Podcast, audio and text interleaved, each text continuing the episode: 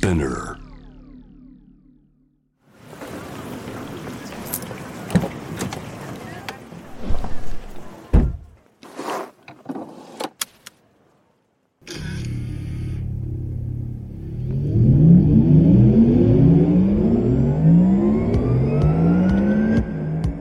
人生の中で絶対に叶えたい夢のリスト Bucket List ポルシェの創始者フェリー・ポルシェから脈々引き継がれる夢を追い現実にする勇気。そんな夢への熱烈な信念は今もポルシェの大切なミッションです。Driven by Dreams 夢を追いかけることで道を切り開き続ける方を様々な業界からお迎えしこれまでに叶えてきた夢の数々そしてこれから叶えていきたい目標や夢について伺っていきます。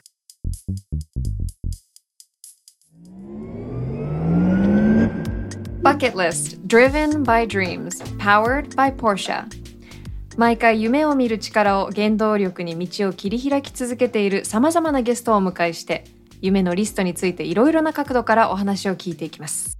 ナビゲーターは私シャウラとポルシェジャパンの前田です。前田さんよろしくお願いしま。す。元気ですか？元気ですね。シャオラさん元気ですか？元気ですよ。もう最近私前田さんのインスタグラムをフォローしまして、ありがとうございます。めっちゃかっこいいですよ これが。チェックしよう。もうびっくり。あ！チェックしよもう早速今週も引き続き バリスティックボーイズから砂田さんが来てくれてます。よろしくお願いします。お願いします。イエーイ。そうなんすかインスタグラム。いやそうなんですよ。ちょっと見よう俺も。う。息子を出してあの、はい。エンゲージメント稼ごうとして。る んで実際どうでした？もう最高ですね。やっぱはいもう僕の僕僕とかだと全然ダメですね。はい。いやいやいや。いやいやいやでも前田さんのめちゃくちゃかっこいい写真見ましたよ。なんかライトがこうシューン後ろにあって、そうなんですよ。あのそうなんですよ。あの友 友達があのフはい。ォトグラファーで、あそうなんですね。あのえー、そうなんですね。でまあいろいろ撮ってもらってるんですけど、うん。噂によるとシャウラさんのインスタグラムはハワイ感がハワイ感満載。ですよ。もう。そうなんですか。元気になりますよ。そうなんです。曇りの日とか見たらなんかあ。あなんか心が晴れやか。そういやこれめちゃくちゃ嬉しいでハワイをす感じられる。感じられるもう。もう3年帰ってないですよハワイ、えでももう東京もね今年で私16年目だから、うん。やっぱ私はもう肌も真っ白になっちゃってるし、えー。日焼けの日の字もないし、ええもうハワイは抜けてるなと思ってたらまだ大丈夫ですか？もうハワイもうハワイにしか思えない。ー、どういうことどういうことでしょうね。でも砂田さんもインスタグラムやってますよあやっねてます見ましたよ。あマジですか、うん。いやーやっぱりイケメンは映えますね。ね。いやいやいやいや。全然違いますよ。コメントがすごいもん見てたら。いやいやいやいや。どどんなのがありましいたやもうなんかかっこいいとかキャーみたいななんかもうなんかはハートハートみたいな。ちょっと、ええ。ちょっと待ってください。キャーっていいですコメントでキャーうですキャーいい。はいちょっと私もそれ使ってこうかいな。やそうそんなコメントばっかりだからもう。今日私前田さんのに入れときます。ね。キャー。あありがとうございます。ありがとうございます やばいですね、えはい。ーでもインスタグラムとか結構割と定期的に更新されてるんですか？定期的にしてますね。やっぱするようにうん。してますしなんか今って本当になんかすごいじゃないですか。このもう SNS でそう世界中の人に発信できちゃうんで、うん。なんかそれはやっぱこう有効に使っていかないとなと思ってまあ3日に1回とか2日に1回ぐらい投稿したりとか、うんストーリーは毎日上げたりとかはしてます、うん。うん。え、10代の頃からじゃあ SNS ありましたよね？ありましたね。だから SNS で友達になった子とか結構多いですね。あそうだ。あ、You're sliding into DMs, aren't you? なあなあなあなあ。なあなあなあなあ。なあそんなことしませんよね。しませんしません。Okay, just checking, just checking. OK えー、でもなんか私と前田さんのうん。はい。時代は、まあ、10代の時、うん。SNS もなかったし、ね。なんか割とねね何しても誰にも写真も撮られないし何も証拠も残ってないから結構自由に、うん。まあ、私は10代過ごしてたなって今振り返ると思うんですけど、どう感じてます？そのソーシャルメディアとの付き合いっていうのは。まあもちろんさっき言ったようにいいとこもあるしあとはやっぱでもそういうなんか縛られちゃうとかちょっとこうなりますよね,、まあね。なんかうん。本当にすぐこうツイートされたりとか、ね今どこどこで見かけたとあかなんかまあしょうがないんですけどんでもなんかまあそこはちょっとやっぱ好きじゃないですね、そういう SNS の部分もそうね。こういい意味でも悪い意味でもはい情報がもうバッとこう出ちゃうっていう。そうですね、うーんあとなんか感じることないです？そのコネクションだったり、その人とのコミュニケーションっていう意味では。なんかなんていうんですかね。いいろんな人のそれこそさっき話したみたいに人のなんか個性とかがそれこそインスタグラムのページとかにもう出るじゃないですか、でなんか投稿の仕方もそうですし写真の撮り方とかあとキャプション何書くかとか、うん。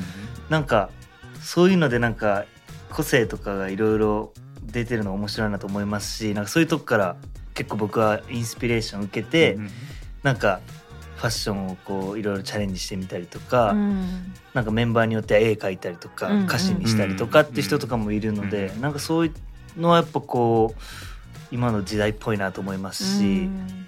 なんかすごいなと思いますね。うん。え前田さんはどう感じてます？ソーシャルメディア。今ですか、はい。まあ、今はもう、まあ、会社っていうかポルシェのプロモーションにも使うし、まあ、まあさっきまさか言ったみたいな個人的なそのブランディングとかね、うん自分がどんな人間だっていうのを見せるのやっぱりいいツールですよね。うなんか各一人一人がまあ有名人じゃなくても自分の個性を出せるっていうところはね、うんすごい素敵な世の中だなと思いますけどね。うん、うん確かに発信がしやすいですよね。そうですね発信はしやすいですね。うんまあままさみたいに有名人になっちゃうとなかなか大変なこともいっぱいあると思いますけど。うんなんかでもいろいろ大変ですよね。立場的に。SNS とかですか、うん。まあ本当に人そんなつもりじゃなかったのにそういう感じで取られてしまったかみたいななんか捉えられてしまったかみたいなのは結構うん。あるので、キャプションとかととかもそうですしあ言葉一つ一つやっぱこう気をつけないととかはありますね。結構最初の方は、あの結構本当ひどかったと思います。あのマネージャーさんと教えかにて教えて。あの何がひどかったの？投稿する前とか、はい。じゃあブログ一つにしろ、まあこうチェックしてもらうんですよ。もうはい。小文字も多いし日本語がもうういうことね。なんかこのこの間でも面白いなと思ったのがはい。一人にメンバーがもうこの間つい最近ですよ。結構もう何年も SNS もブログもやってんのになんか文章で「昨日昨日何々」ってこ昨日を前日って書いてて。なんか普通に話し言葉で僕書いてるんですけどはいはいはい「昨日僕は」っていうのを「前日僕は」みたいな。のはいはいはい。いやもう22歳とかで 日本人でその間違いはやばいっしょみたいな。それすぐマネージャーさんにチェックされて、あちゃんと直す直されてあはいはい。なるほどね。なんかそういう可愛いミスはいいんですけど、まあちょっとそれこそ今いろんなこそうですよね。うなんかなんていうんですか日本超えていろんな国でのこうなんかまあルールだったり文化もあって、なんかそれをこう間違った捉え方して発信しちゃったりするとちょっと大きな問題にもなったりする可能性もあるじゃないですか,、そういったとこはちょっと怖いですね。確かにだから私だとなんかそういう話も聞いてるとはい、めちゃくちゃ窮屈なんじゃないかなって思っちゃうんですよ。っっていうのははい多分前田さんもそうだと思いますけど私たちはなんか自由に何でも言ってうん。何で、う。んでうん。特にまあ言っちゃったこって言ったらすぐ忘れられることじゃないですか、はい。でも全てがこう、うん。歴史に刻まれていくっていう時代になっちゃってるというか、なんか逆にもう携帯を持てるようになった頃から SNS があったりとかうん。しても、最初から自分にとって SNS とかがあるとこにもう生まれたみたいな感じなんで、うん、そっ確かに。あんかまりなんかわかんない。うん、そのはなんかない時代を経験してないからこそあんまりこう なんかこれがもう当たり前になっちゃってるのはあるかもしれないですよ。アメリカにいる時ももうなんかフェイスブックとかあったんですね。はい。インスタもその時もありました。インスタもあった。はい。はそっか。じゃあもう公衆電話とか使ってないなってなんかごめん。ですね。えすごい。古い質問ですあ。けど携帯って昔ってなんかなんかカチャってこんなあガラケー。ガラケーね。ガラケーとかって使ったことある？ガラケーは僕携帯持つの早くて、うん。小3から持ってたんですよ。早っ。はいや高三から使う嘘。なえで何書いてたの？ママ今日はハンバーグでお願いみたいな。そういうメールしてましたね。かわはい。い、いやなんか一人で、うん。まああのそれこそあのバッキッズダンサーとかやってたんで東京に行くこととかあそっかそっか。あー持たされてたっていうのもあるんですけど、ん。なんでガラケーは一応通ってます。あー。はい。そっだかけは通ってるは通ってます。だって私多分携帯はええだいぶもう高校に入ってからなんですよ。もあの持たせてもらえたのが。でなんか高校の時とかもはい。遊びに行くじゃないですか。はい。で迎えに来る場所は親と決めとくんですよ。なんかあそこのどこどこパークのあの角っこで迎えに来る場所ねっつって公衆電話に行ってはい。お金しかも私ないからはい。コレクトコールで両親に電話してコレクトコールコレクトコールでええ。This is a collect call from って言って自分の名前言うとこあるんです。そこで迎えに来てっつって切って迎えに来てもらうっていう。うわまあこれすげえ。懐かしいうん。ありましたねコレクトコール全共感できない。でも優しいね。へーとは言ってくれてるっていう。え。今ではなんかこう外側から見るとこう着々と夢に向かって、まあいいペースでー来てる人なんじゃないかなあって思うんですけど、まあ、今まで振り返ってみて、まあそのまあ、ある意味準備段階っていうのもあったと思いますけど、一番ちょっと辛かったなっていうタイミングとかありました？あーでもやっぱりこのコロナ禍になってからがあじゃあ本当それこそ本当になんか自分らでも今振り返っても思うし当時もなんかデビューしてからの本当最初の12年っていうのはまあ1年ぐらいか。本当にすんごいスピード感で、もういろんなことやってきて結構多分最速ぐらいで単独ツアーも開けたりとかして本当にこう駆け上がっていくぞって段時にでやっと単独ツアーもできて参考最初初初日迎えて3公演やった時にいきなりコロナが来て、もう今までこう来たのがいきなりプツって止まっちゃったみたいな。なんか止まったかもちょっと落ちてってんじゃないかなってぐらいうん。自分たちの今までがこう勢いが良かった分、うんうん。とか本当まあいまだにやっぱ悔しいですね。ここ止まってしまったの、うん。これをどうなんか挽回しようかっていうのはもうもうずっと考えてました。うん。まあでも今特にねパフォーマーの方ミュージシャンの方って本本当に大変だと思うんですよ。うん。やっぱりそのライブだけである、こうファンの皆さんのコネクションとかライブ感っていうのが、はい。まあもしかしたら特にバリスティックボーイズとかはねね。大切にしてるうん。とは思うんですけどその止まるっていうことをどう感じてます？今は。うんなんか止まった瞬間は経験したことがなかったんですごく怖くなったんですけど、うん。逆にそうなった瞬間にまあ会社もそうですしもう全員でどうしようかってこういろんなこうアイディアを出してでそこでこうあのオンラインでのライブができたりとか、うん。うんでいろんなこう希望の光がちょっとずつ見えてきてなんかこういう状況でもできることはたくさんあるなってことに気づいたりとか、うん。逆にまあ今まで当たり前だったことがこう当たり前じゃなくなって、うん。そのありがたみを知ったりとあか、確かにね。まあ、そういうのはだから、前ってこうやっぱコロナで止まった期間も、まあ、必要だったっていうまあ必要だったのかなと思います。うん。確かに前田さんそういうの感じてます、うん会社でもやっぱり一緒ですね。今まで僕たちってあの新しいあの製品とか車発表したら、大体あのホなホテルとかそのいろんなベニューであの発表会やるんですけど、はいコロナでできなくなっちゃったからもう本当会社でもスタジオを作って、うんまあ、うちの本社もそうですけどあのテレビスタジオみたいなのを作ってもうそこでもう配信をするっていうのがなんかそれがなんかスタンダードになっちゃって。なんかみんな妙になんかあのカメラ映えするようになって最初は素晴らしい。はいはいそうなんですよ、うん見てて結構面白いなと思ってうんやっぱりそういうのもやっぱりトレーニングすれば、うん。あの新しいなんかその、うん。ねあのコーポレートの人でもうんなんか上手くなるんだなっていうのはね思いましたね。そうですね。ん。でもなんか、まあ、私自身もこうはいコロナになって最初は割と、まあ、ちょっと休みが取れるじゃないですか。普段のスケジュールはいはいはがちょっと落ち着いてなんかあ私すっごい休みたかったな最高ぐらいに思ってたんですよ。でなんかあなんかこれもいいよねこういうスローライフはい。うん。と思ってるのが続いてそっからだんだんだんだんあれ？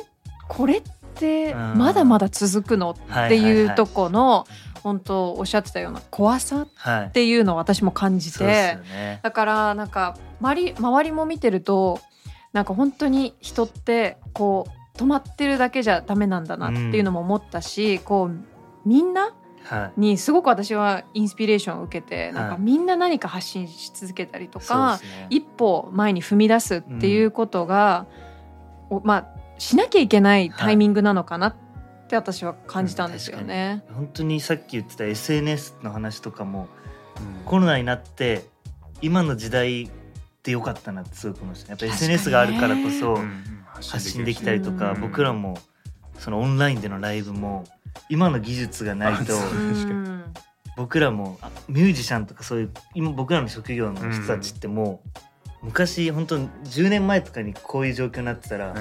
どうどうしてたんだろうって終わね食っていけなかったんだろうなみたいな本当リアルな話だったら思ったので、まあ、そういった意味では、まあ、SNS だったり今の時代がすごい、さっきマサが言ったみたいになんかそのありがたみを感じるっていうのは、はい。なんか僕も音楽好きでよくライブとか見に行ってたんだけど、はい。まあそういうなんか人と人と交わるそういったそのライブとかうんはい。コンサートっていうのなんか改めてやっぱすごかったんだそうなってね。ですね。今すごいなんかそういうのになんか行きたいなと思うんですけどね。めちゃくちゃわかります。はで私も、まあ、ずっとラジオの生放送やってたんで、うん基本的にフェスとかのうん。中に入ってもう来日してるアーティストみんなインタビューしてたんですけど、その時はなんかえーちょっと私人のいないところでライブ見たいとかはすんごいわがままとか言ってたんですよ。はいはい。あこここから見ます私はいみたいな。はいはい。はいそれが今になると、いや私あのぎゅうぎゅうのみんなで挟まって 前で見たいみたいなだからなんわかかります。ねあの時はなんか人がいっぱいいるのはと2か言ってたのが回会僕は見るわみたいなそうそう。ねもう懐かしいですよね、はいあの感覚が。この番組バケットリストっていうことなんですけど、うん。今砂田さんのバケットリストにはどういうものが書かれてるんですか？うわーたくさんありますね。Let's hear it all, man! うーんまずやっぱバリスティックボーイズグループとしてはもうめちゃくちゃとんでもない大きな夢があってそれ,、まあ、それはワールドスタジアムツアーをやるっていうことなんですけど、それのために本当にメンバー会議してこのここまでにその夢を成し遂げたいじゃあうん。逆算して、じゃあ5年後にはこうなってないとそこ行けない、まあ。じゃあ3年後にじゃあ来年はとかっていう話もしたりとかしてで本当にまあそういう一番大きなワールドスタジアムツアーっていう夢うん。に向かっていろんなやらないといけないことをこうメンバーみんなで一つずつこう階段を上がっていくって感じですかね、うん。グループとしての夢はもうそれがうん。あるってうん。パーソナルな夢はあるんですか？はたくさんありますね。まずポルシェでしょ？まずポルシェ。ポルシェ。はポルシェ。もう一番ですね。はい。三番目ぐらいはポルシェですね。バグリッシュそう。ですね3ペメクぐらいで OK かポルシェはもうはい絶対あるんですけど、僕もともとあの保育園の頃に人生の中で一番最初に持った夢が自分でもなんでか分かんないですけど映像も残っててハリウッドスターっていう夢があって。わ Oh, here we go! Okay! であのなんでか分かんない。でもジャッキー・チェンが大好きでお父さんがずっと映画を流しててで多分お父さんがジャッキー・チェンはもうハリウッドスターだよって多分ずっと言っててで俺はうん。ジャッキー・チェンになりたいイコールハリウッドスターになるっていう感じで多分ずっと言ってたらしくて。でそこからでもダンスとかサッカーとかいろんな趣味ができて夢が変わってたんですけどそのニューヨークに行ったタイミングであっちで演技のレッスン始めたりとか、あの本場のミュージカル見に行ったりとかして、で英語の演技を学んだりして、このハリウッドスターになるっていう夢をもう一回こう本気で素晴らしいたいなと思ってなんでいつかはハリウッドで主役をするっていうのが自分の中では、まあ、大きな一つうのん。夢と目標でもあり。でそのためにあの第1回で言ってたんですけどアメリカに住みたいとか、うん。ああ、はい。そういうことね。そういうことで。そういう夢はありますもちろんニューヨークにも住みたいっていうのもあったりとうん。かたくさんありますね。わお。めちゃくちゃいい夢じゃないですか。でも実際なんか夢って大きく持たなきゃいけないって言われるじゃないですか。うん。はい。でもなんかまさか言うとあんまり大きく感じないっていうかなんかそうなんもだよね。うベースがあるあるじゃないですかもう。英語もいけるし意外と近く感じてるんじゃないですか。うん。いや近くは感じめちゃくちゃ遠いと思ってるんですけど絶対叶えれると思いますすごいね。その自信だけはまあ持ってないとダメだなと思ってますし、本当にありますし自信は。でも必ずそこは絶対やったりやってやりてえって感じですね、うん。応援します。いや応援します。応援します。いや本当に相当難しいことだと思うんですけど、うん。でもその自信っていうのはどこから来ると思います？やっぱりそのためにやってきたこととか努力とかうん。がやっぱ自信につながってますし僕も普段なんか緊張しないんですか？みたいな、うん。ライブ前緊張しないんですか？ってよく聞かれるんですけどなんか、まあ、それまでにこうたくさんリハーサルもして、うん。もうり本番のギリギリまでも衣装着てゲネプロやったりとか、うん。本番同様のことも一回やってから本番やってるぐらいもう準備していくわけじゃないですか、うんだからこう失敗する恐れとかがあんまりないからこそ緊張もなくうん。楽しめるんで、うんまあ、なんかそれもちろん緊張もしますけどそれなりにこう自信が持てるぐらい準備したりうんうん。普段からうん。やることがまあ大事なのかなとうん思ってるんで、まあ、そのためにその大きな夢のためにこういろいろ僕も引き続きちょっとこう準備していきたいなとは思ってます。素晴らしいですね。やっぱりなんか、うん。うん。やっぱりなんかその、まあ、アスリートっていうかやっぱり練習して準備してはい。なんか望むっていうのはもうなんかすごいなんか尊敬しますね。ありがとうございます。まあ。普段の生活でもやっぱその準備をし続けるっていうのを意識されてるんですか？結構なんか性格なのかもしれないですけど自分の。それこそ bucket list じゃないですけど to-do list とかめっちゃやってて Me too! ですよね。なんかすごいね皆さん。僕、うん。親がずっとやってたせいだと思うんですけあど家に必ずメモがあってうん。そこに書あいてたやることか、あ僕もなんか今携帯のメモにもういっぱい書いてあるんですけど。会社員本当もう会社員みたいですね。なんか忘れるのが嫌だったりとか。うん。なんかなあれなんだったっけってなるのが嫌で。はいはいはい、えパッと見た時に分かるようにしてたりとかこう一個ずつこう減らしていくのが結構な快感がある、例えば本当にティッシュ買うとかも書いてある。あわかります。えー私も全く一緒です、そういうのをえちょっと思いついたことをボンボン書いて消していくみたいな。僕書くの嫌いなタイプですね。あか？つてそれがなんかプレッシャーになっちゃってなんかあの見ると逆に。見るとわもう見たくないみたいなあー見たくない。そうなんかでも自分の自分を焦らせたいんですよ多分。お前そのままなんか一日何もしないとなんかなんかなんか外に出たいなみたいななんかもったいなく感じちゃう。あはいはいはい。なんか多分性格で。うんうんうんなんかそうなんですよだからトゥードゥリストとか結構まめにやったりとか。えー。今何個ぐらい？今ね携帯メモえ多分10弱ぐらいある構ありますね。 bucket list が to-do list の話。が違う番組になっちゃう。はいリスト違い。違う。番組になっちゃった。なんか結構忙しいじゃないですか多分なんかそはい。のレッスンしたりなんかあのいそうそうろいろテレビ出たりなんか週末あの休みのオフの日にもう何もしたくないとかってないんですか？なんか逆にそういう休みの日があんまりない時期とかだともう休みあるの分かったじゃないですか、1週間前とかに、えもうそれがその日何するかももうワクワクしちゃってもう、はい、何を優先順位でややろうかなさすがですね。もう私たちは多分もう一日何もしない日ありますよね。もう何も考えたくないみたいな。ええ。まあでもそういうメンバーももちろんあもちろんね。はい、一日中ちょっと家でもゆっくりする、えじゃあそのじゃあはい。1ヶ月休みなしで働いてきました、は1日空きました、はい。ベストの1日コースは何なんですか？うわー。めっちゃ悩むなでも今だったら僕ちょっとも時間持ってないけど絶対ゴルフは入れます。おうわ。あ。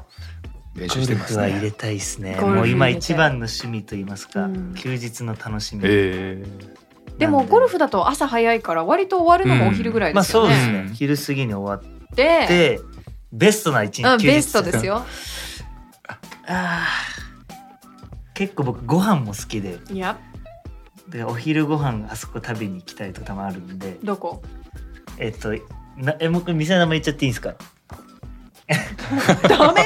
まあ使えなかったあじゃあら言ってください、うん。えあのもう一番今めっちゃハマってるのが、うん。五右衛門のペペロンチーノ。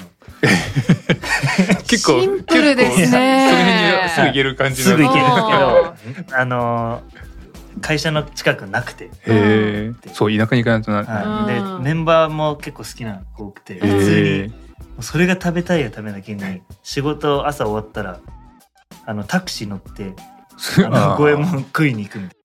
もうそれぐらい食べたくてしょうがない。そんなに美味しいんですか？美味しいですね。ドハマりしてます。わおあそこのペペロンチーノ以外食えないぐらい。えー、五右衛門のペペロンチーノ？ペペロンチーノ。私なんかもっとなんか、えね、なんか。すごく意外と答えがシンプルでうん。ほっこりしましたけど、ね。味うまいんですよ。で まあ買い物僕古着好きなんで、古着屋巡ったりとかあとまあ趣味で映画鑑賞とかも家でゆっくり見たり。なんかインスタとか見るとふ古着が趣味ってすごいわかるっていうか、うん。なんか、はい。結構なんかなんつうかななんかあアメリカンな感じ。そう。そうアメね、が好きですうんえー。今日もそうですよね。今日もそうですね。はい。デニムとかも、うん。そうなんです。よまあ髪長いし似合う似合う感じだね、はい。もう僕の永遠のアイドルはうん、ジョニー・デップ、あジョニー・デップね、はいああ分かった。ジョニーね。もう大好きです、うん。ファッション。L LA でチラッと見ました、えー、マジっすか、えー。遠くからやっぱジョニーはジョニーだった、えー、オーラがやっぱり。オーラがジョニーだった、見えてーってか見てー。ー、見て。見たい。もう会えなくていいで。も普通に喋れるよね。遠遠くから見たい。ワッツアップぐらいで言っていける行ってみたい、うん。そうですね。えへえもういいですね。じゃねあゴルフからのペペロンチーノー、からのペペロンチ。古着ショッピング。うん。映画映画。映画。うわ楽完しそう。璧な一日です、うん楽しそう。これあのカットだったらカットでいいんですけど恋愛禁止とかなんですか？うーんまあ禁止ではないですけど、うんうん。全然。なんか。お伺いしませんえ禁止ではもちろんないですしおうん。だってやっぱ先輩方も歌詞書く人とかもいますし、まあそういうイねンスピレーション。確かそうだよねにそうインスピレーションもね絶対そうだね。絶確かに。対そうだと思う。絶対必要だ。なただなんかそういう自分の立場をこうわきまえた上で責任とかももちろんたくさうんありますし、なんか、まあ、そういうの多分今必要なのか必要じゃないのかとかうんっていうのが、まあ、自分の判断って感じだと思う、なんかリスナーの方が一番なんか興味がありそうなそうなトピックんですよです多分ねね。うんですね。ちょっとなん いいこのかはにかむ感じがいいんですよね。これみんなに見せたいわ。いやーでもなんか本当盛りだくさんな2週間でしたねー。楽しかったです。うん楽しかったですね。ちょうど私たちのこの今収録している後ろに、はいあのポルシェのはいシミュレーターがあるんですけど、シミュレーターですこれ、ね。はもうずっと気になってるんですけど。ね、はいチラチラ見てますもんめっね。ちゃ見てます。今日はこれ収録終わったら、はいいいんすかもうあね。のじゃんじゃんやって帰ってください。じゃんじゃんえーやったね。なかなかこれすごいんですよえ、ね。これやばそうですね。いですよね。一な一応まああのあれですね。あのスポルシェなんで、ん。スポーツカーメーカーなんでこれあの今打ち合わせの部屋なんですけど、このシミュレーターを置いて、うん。あのドライビングが好きな人はあの夜一生懸命やったりとか。ええ。なんか一回なんかそのあそこであなんでトーナメントとかやったりとか、社員でやったり楽しいですよ結構。僕あの控室のえ。前に、うん。あの昔から年代でこうえあそうあれすごい。あれやばいっすね、あれごともう欲しいっす。そうそうでしょだか年代ごとに小さなポルシェの,、はそうなんですよ。トイカーがええ。そう並べられてるそうんなんですよ。ですよね。もう最初の1963年とかそのこれの時代からもう古い車から1年ごとに全てのあのミニカーっていうかトイカーっていうのを集めてるんですけどもそれがあると歴史がわかるじゃないですか。ね。この土地にこれが発売されたみたいな。うん。結構人気ですね、うんビジターの人には、ねうん。車のファンの人からするともう、はもうたまんないみたいですよ。うん、たまんないみたいです、うん、壁ちょっと足りなくなってるんですかそうなそうそうそう。ちょっとどんどんどんどん拡張していかないといけない いや本当に2週にわたってありがとうございましありがとうございまた。またぜひ呼んでくだあありがさとうござい。ますぜひぜひ。よろしくお願いしいお願います。しますさあ次回のゲストはファッションキュレーターのポギーさんです。皆さんお楽しみに。そして皆さんぜひこの番組をフォローして SNS でもシェアしてください